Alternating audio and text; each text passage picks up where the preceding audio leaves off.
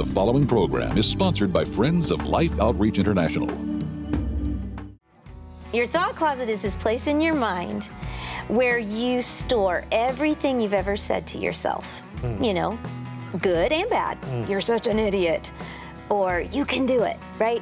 Whatever it is you say to yourself, you store it in your thought closet. And then you wardrobe your life with all that stuff. What would you have hanging in your thought closet? Next on Life Today, join Jennifer Rothschild as she shares some practical ways to speak truth to your soul.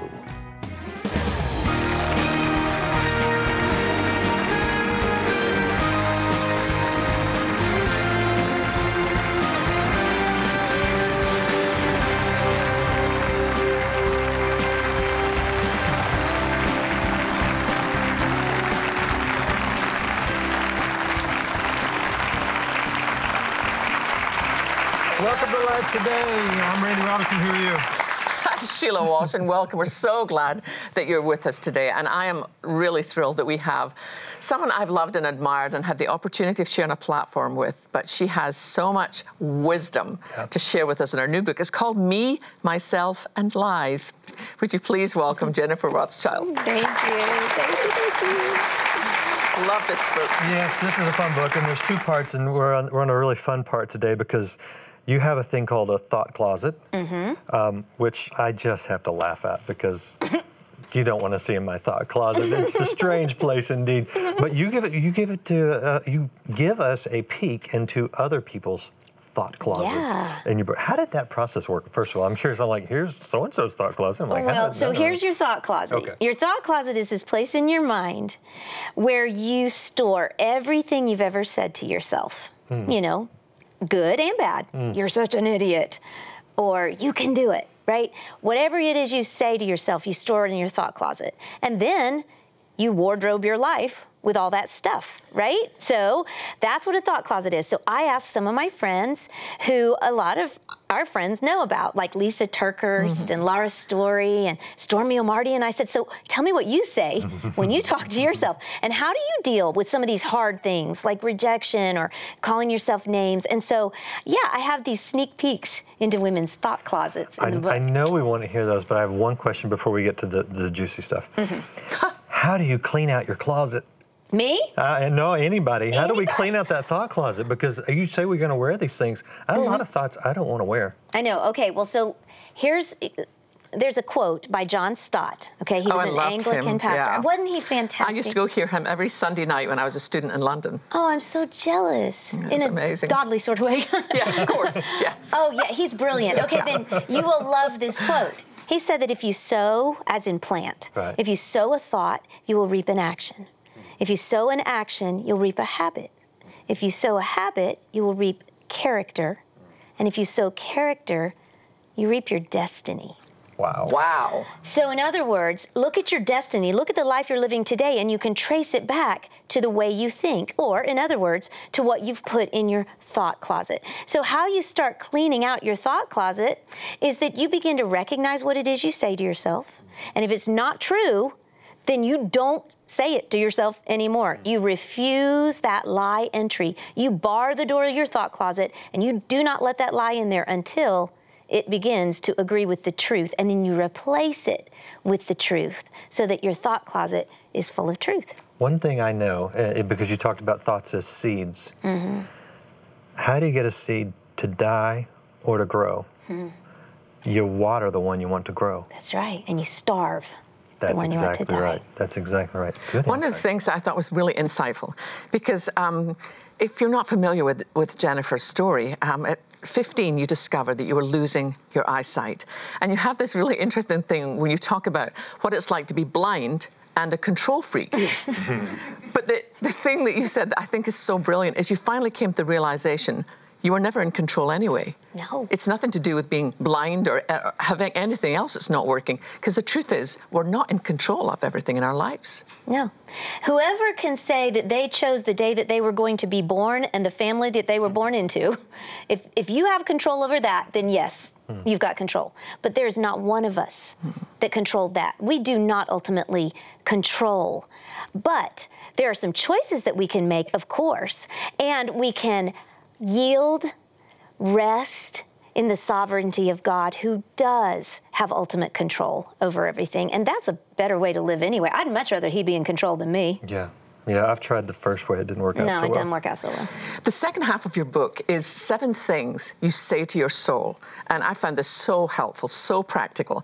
One of the things you say is um, look up. You talk about like interviewing your own Yeah. soul. And you tell a very moving story about an adopted girl that really made me pause. Yeah. Because this girl, there was a lot that she could have complained about, but she wrote a list of something else. Yeah. Yeah, because she was born, her name was Minda, and she was born with no arms and no legs, India. And when her mom adopted her, it took forever to get her over here because the sweet baby didn't even have a fingerprint because she had no hands. And so her mom described how when Minda was in the fourth grade, she found this list of everything she would do if she had arms and legs. And she said she would jump for joy. Wow. She would make the sign of the cross. And it was such a, and, and the list went on with, with things that you and I just take for granted. And it was such a beautiful picture of recognizing that when you're really looking up, when you're telling your soul to have hope and to hope in God, then you're really able to see much more broadly. Your problem is no longer the biggest thing on your horizon. You're, you're able to see something bigger, something more hopeful. And so that's why one of the chapters is learning to tell our souls to have hope, or as I call it, to look up. Yeah. But one of the things I found really helpful, you talk about um, calm down, speaking shalom to your soul. Yeah. And you talk about the difference between gasoline words and water, Water words. words. Yeah. Ex- unpack that a little. I Oh, that's love good. that. That's real good. Yeah. Yeah. Okay, so um, all of us, I believe, have these little tiny embers in our thought closets. you know, some of us are really peaceful and easygoing all the time, Uh, but you still have little teeny weeny flames in your thought closet. Oh, yeah. And they can, with just the right conditions, ignite, right? So we have to be mindful when we talk to ourselves the difference between gasoline and water words. So gasoline words, right? For me, because I was a notorious name caller, my word was idiot. You're such an idiot. That's a gasoline word. Yeah. Okay. You're telling yourself that. If I call myself an idiot, that's gasoline. Mm. I am throwing gasoline into my thought closet and an inferno of anger at myself because I'm so dumb. Mm. You know? Yeah. That's gasoline. So what's the difference? Instead of throwing in gasoline words, and they're not just names that you call yourself, they could be you should have done this, you could have done that. You throw water, the water of the Word of God. And when you throw water onto a fire, what happens? Goes out. it goes out. Mm-hmm. And then your thought closet is full of peace. And it really is speaking shalom to your soul. And we have a whole book full of water words that we can speak to ourselves. And yeah, it's not just true in speaking to yourself, it's very true in speaking to others because I, I'm pretty good at throwing water on the words in my own thought closet. Mm. Pretty bad at throwing gasoline on other people. Oh. Yeah. Mm-hmm. So I, I, I really like the, the wisdom of that. Weigh every word you say to others and to yourself. It's good. Yeah. It's good And to me, it's the difference too between reacting and responding. Yeah. You know, I think that um, we're so tempted to react, you know, because like I was driving up here and I'm in the middle lane. I'm not in the fast lane. And this dude is sitting right on my tail. That's me. and I'm like, I'm in the middle lane. yeah, was it you? Probably, yeah. and, and he won't go away. So I think, okay, so I go into the slow lane, and he moves, gets gets behind me, Oh. Um, and then he eventually he overtakes me and gives brings a gesture. It was not me. though. That was not me. that wasn't Randy. yeah, and I mean, my immediate response is like, you want to react, but I'm learning. You know what, Sheila Walsh? If you call yourself a daughter of the King, you better learn this is not your home. You do not belong here. You are you are part of a bigger kingdom. Yes. So we don't react, we respond. See, that's where I would throw gasoline on that fire a lot of times. And in the past, especially, and I've got- honestly, God has taught me how to throw the water on the fire, not just on like the other guy, but on myself, Yeah. Right. right? Right, to calm. To calm down things because I, oh, that is gasoline on my fire right there. Yeah. Yeah, but I, I, Christ promised us peace. You know, He said, "My mm. peace I give, mm-hmm. my peace I leave with you, not as the world gives." So obviously, the peace that Christ's word offers is not something that makes sense to anybody unless they know the presence of Christ. That's true. And Well, then, he says he will keep our minds quieted and, re- and at rest, Yeah. at peace, when our minds are fixed on him. Mm-hmm. And I think that's the thing. When we act according to our identity, rather than the situations, we're more capable of responding rather than just reacting. Uh, that's actually huge. I don't know if you guys deal with this, but have you ever had a point in your life where your mind was not at peace, mm. not at oh, rest? Oh, sure. Yeah. That is exhausting. That is. And It it's is. not it's not fun for you, and it's not fun for those close to you. Right. Yeah. And I- I've been there. So those those those are huge words. That's big big stuff, Jennifer. Yeah. But one of the things, I, I think this is the thing in the book that helped me the most, and honestly, it kind of convicted me. Hmm. Um, you talk about little things that you can do, and I think you're quoting actually from Rick Warren. Yes. And, and it says, divert, and it's about our time, Right. divert daily, withdraw weekly, abandon annually. Yeah, don't you love that? Well, I do, but explain what those mean. Okay, so the psalmist, mm-hmm. he told his soul to be at rest. And I can tell myself that all day long. And, and I don't do it because I don't know what it means. So I learned from Rick Warren this very practical way to speak rest to your soul. Because it really is a discipline. Just like a car if you don't ever put gas in it it runs out it runs out right? We need to refuel ourselves and we do that through rest. So the first is to divert daily. That means you take 10 minutes 15 minutes whatever you can afford every day and you do something that's a diversion you take a walk, you go sit out on the deck and listen to an audiobook. You can tell what I do for my daily diversion. You may uh, call a friend, you may sit and have a cup of coffee. Daily divert. Do something that brings you rest mentally and physically mm-hmm. Mm-hmm. once a week. You withdraw. Now, time is like money. Some of us have a lot in our accounts, mm-hmm. some of us have a little. So you might be able to do a weekly withdrawal of a day or five or seven hours of time. You may only be able to afford two hours of time a week.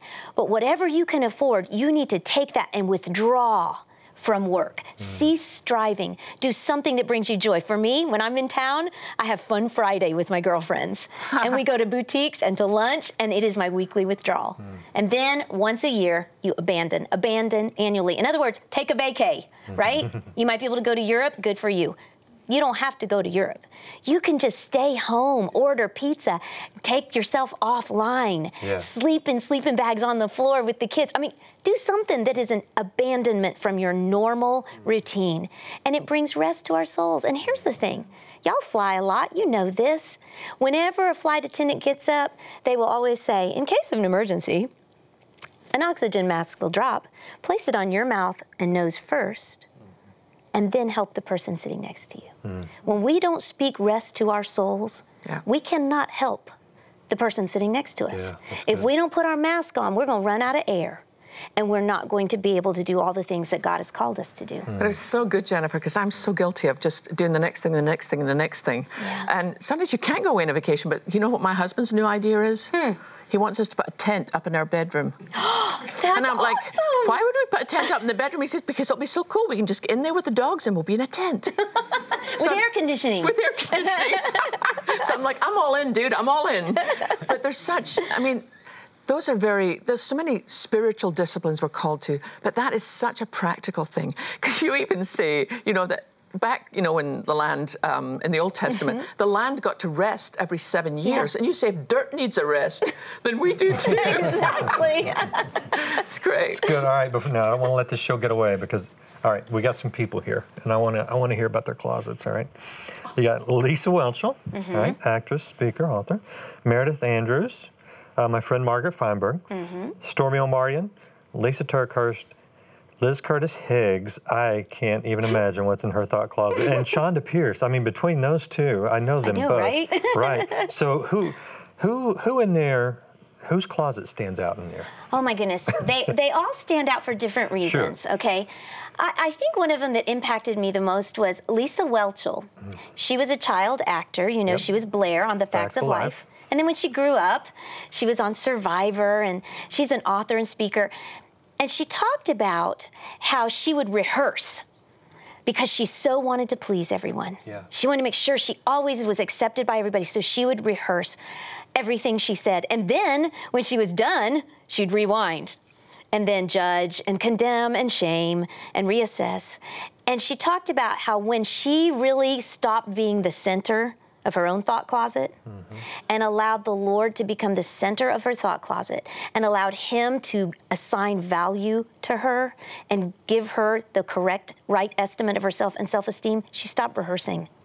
And I loved it because I thought that is so cool that she was an actress who no longer rehearses because she is governed by the grace of God. That's very interesting. Having done some theater in college, what you're talking that process is actually exactly what you do Mm. When you're on stage performing.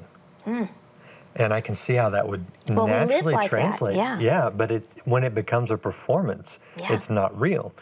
So that's great if you're you know going to be on stage or going to be doing a TV show or movie or something, but not so good in life for us to to perform and fake it. That's really good. That's Yeah. good. I like that. Yeah, I said there's seven things. and We're not going to get to all of them, which means you just have to get the book.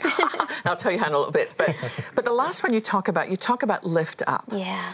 Has that to do with worship? Yes, it does. I base that on bless the Lord, O my soul, mm-hmm. and all that is within me. You know, that's what the psalmist was doing. Yeah. He was talking to his own soul, which is what we do when we talk to ourselves. And he said, Bless the Lord, O my soul. He didn't say, Bless my soul, O Lord, right? That's good. He said, Bless the Lord, O my soul. And, and I have learned that when we truly lift up the Lord, then our problems feel lighter. When we are really lifting up the Lord, when His light is the brightest thing in our thought closets, when He is right there in the middle of everything, then we have the happiness that we long for that we don't get by striving. But we receive it by making God first. And here's the thing when we're the center of our thought closets, it's very lonely in there. Mm-hmm. But when we say, Bless the Lord, O my soul, then our whole lives become blessed. You know, it's. I think one of the powerful things is, as I got to the end of your book, was realizing that um, it's like if you look even at Philippians, Paul's letter to the church in Philippi, it, every single page is dripping with joy, even though he's in prison. Yeah. And I think part of that is because he has this assurance: God is good, God is in control, and we're not home yet. You know. That there's a day when we're promised, Revelation 21 says there's a day when the final tear will be wiped off our face by God Himself. And I think that gives us the strength to keep pressing through in difficult seasons. Amen. To tell our souls, march on. Yes. March on. I want to point out that you did do a version of Me, Myself, and Lies for young women. Yeah. And as a father of two young women, I greatly appreciate that. Why did you feel like there was a need to really speak to the younger generation? Well, I have some nieces. I, I'm a mom of sons, but I have nieces, and I recognize the pressure they're under with social media Yeah. defining who they are. Oh. And I figured, you know, if I can get this message into the heart of a teenage girl so that she can live according to her identity instead of having to undo all the lies she tells herself, Right. then we're going to have a generation of women Yeah. that can cha- that will be changed and can change our world. Yeah. Wow. Yep. Social media tends to be a very fake stage. Yeah. So I, I totally get that. I appreciate you doing that. One of the things, I think one of the greatest lies that perhaps any of us can believe is that there's so much heartache, so much trouble in the world, and there's nothing we can do. I don't believe that anymore. Mm. I believe that you and I can make a huge difference in the world. And we're going to show you one life changing way right now. Would you watch this? Mm. So is this is their water source? I'm assuming. तो ये जो है यहाँ पे आप लोग ये पानी का पीते हैं भी ये पानी This is my first um, encounter here in India, and I can already tell that there is so much to be done. This is where they have to come every day, all the way down here to get their water. This is his only source of water. Well, you see this just a nice little flow of water out here, but upstream is just horses and cows and pigs. And right up the hill, eight children died from contaminated water here.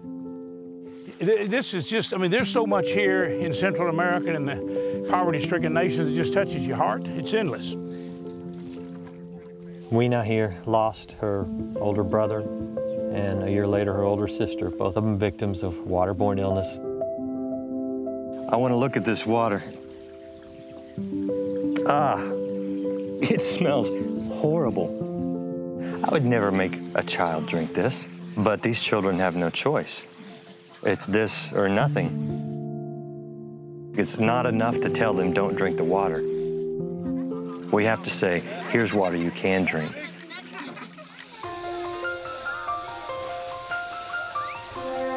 You know, we're drilling wells. We're providing water for God's creation. He knows them. He knows them by name, and He wants them to have clean, fresh water. Please help us. I know this would be a desire of your heart too, just as James and I do. We desire to pass on the blessings. We've been so mightily blessed ourselves, and we want to bless these families. So join with us, please, will you?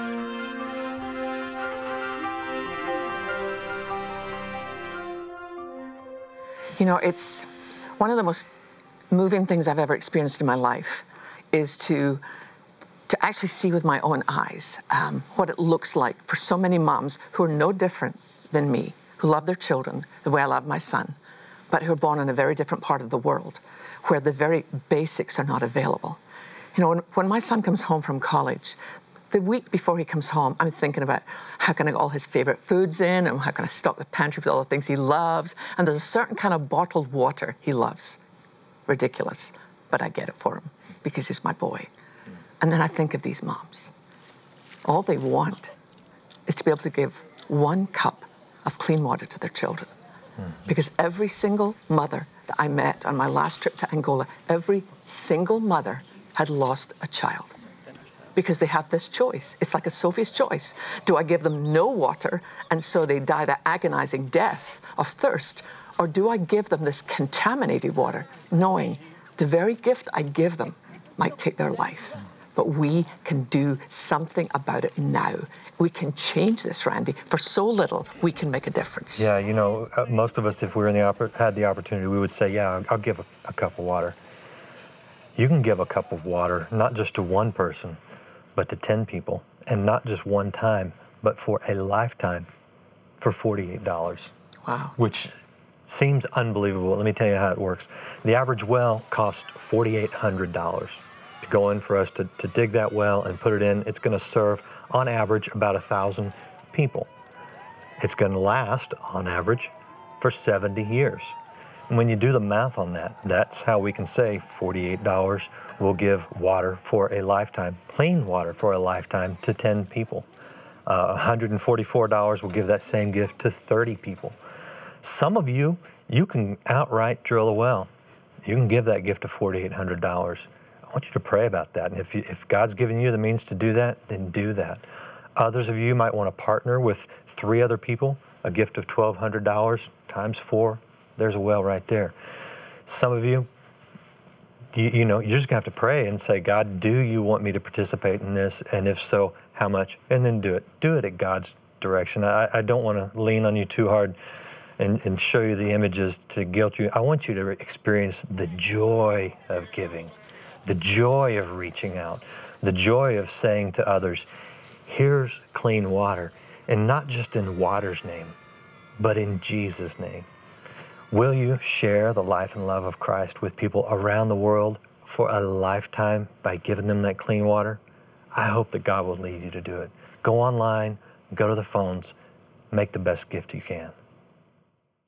Every day, children living in extreme poverty are forced to make a dreadful choice drink polluted water filled with deadly disease, or perhaps die of thirst. No child should ever be faced with this decision.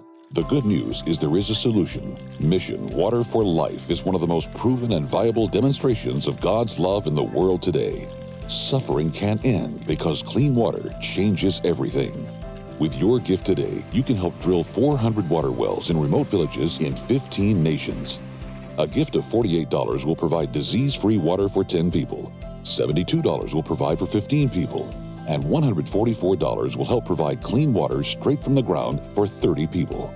Please also consider an additional gift of $100 to help provide three families with water filtration kits in emergency areas where our drilling rigs are unable to reach. As our thank you, we'll send you the books Words of Jesus and Words of Healing.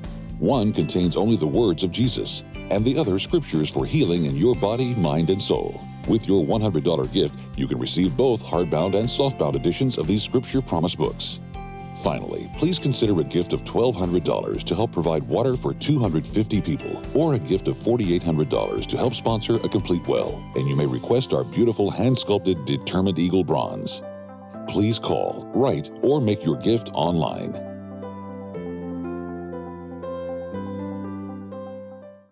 Let me show you a water source that these kids are, are drinking from. And it's, uh, it's really, literally, with no exaggeration, contaminated water. And they let this uh, bucket down and they get the water. But it's not sealed and, and controlled and capped. They're making do with what they have, but that's not good enough. It's not going to help them to be healthy. You know, they've, they've got this dirty, filthy, contaminated water to work with. They have to drink it to even survive a day.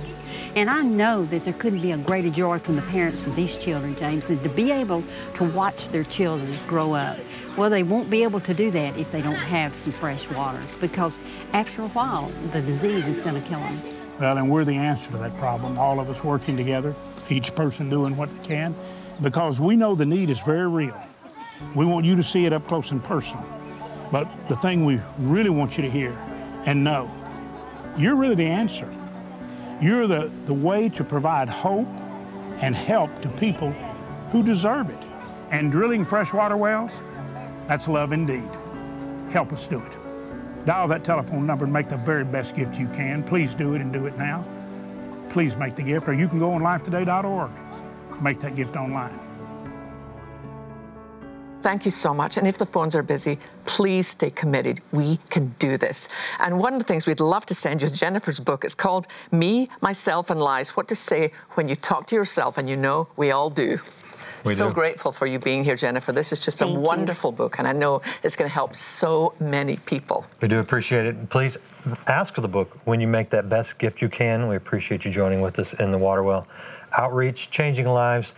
And today, we want to say thank you to Jennifer be- for being here with us, Thank you. blessing us with your words, and uh, really just showing us how to speak life to our soul. Thank you so much.